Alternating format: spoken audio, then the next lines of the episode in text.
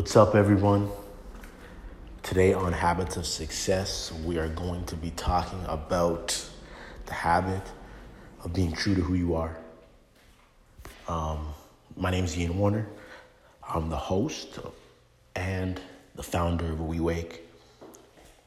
Um, man, so I kind of had a a wild week. Um, so I do an email series that you know anyone who signs up for We Wake, I send them an email um, about once a week, um, and in it I drop educational content just on why goals matter and um, different things to help you you know be successful and help you reach your goals. And uh, so one of the emails uh, I talk about rich friends, poor friends, and uh, the idea is kind of centered around um, Rich Dad, Poor Dad, and an, another um, course that I went through uh, about you know mentorship. And the idea of it is this: if you want something, you got to find people who have that thing, and you got to do it. So if you want to be rich, you have to find people who are rich um, and do what they're doing. Um, so long story short, I got an email from this one woman, and she said uh, that um, I'm classist and that she's leading the app. And I found this to be really interesting for a few reasons. Because one is she really knew me; she wouldn't call me classist. Two, um, I think these days now more than ever, people are always searching for something to be upset about, so that they can have a reaction to it.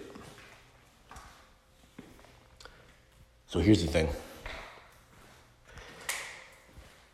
There's a part of me after seeing this that wants to just change everything up, right? Change all my messaging with WeWake and like go a different direction and try and make it this thing that everybody can love, right? But that it ends up just being weak, and I'll, and and um, in reality, the best thing you can do is buckle down on your message and say, look, um, the app is for a very specific type of person, and this is true if if if you're not a person that is naturally um, pretty ambitious and you've always been pretty driven to reach and achieve your goals, um, WeWake is probably never going to be uh, an app that you look forward to using. So I'll give you an example of this. My wife, um, she doesn't she doesn't use WeWake, and she probably never will. It's just not like the idea for her of tracking your habits. Like it doesn't matter to her, right? Like improving like that and improving her day to day actions and behaviors doesn't matter to her. Doesn't make it doesn't mean I love her any less. I get it. But what what we wake is really for is for people who are like, look, I'm trying to optimize and maximize every last drop I get out of life because life is short. And like, you, I'm okay with that. And like, so for you, here's the thing you have to remember this that no matter what you do in life, you, when you're being your true, authentic self, it's going to bother someone. Someone is always going to say, oh my gosh, they're doing this, or they're going to be mad at the way you're doing it, the way you're saying it. They're going to find a reason to nitpick and be pissed off about something. You have to find a way to move forward and charge ahead anyway, because your life is not about pleasing every other person. It's just not possible. It's not something that you can actually do.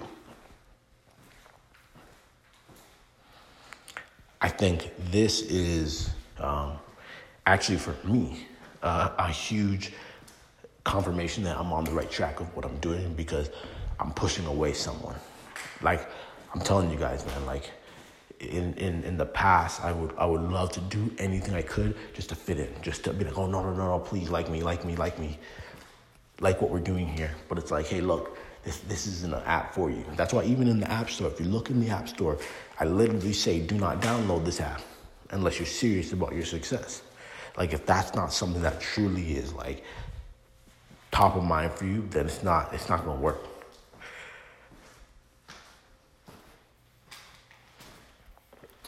So for yourself, here's something I'm going to put on your brain. I want you to think about.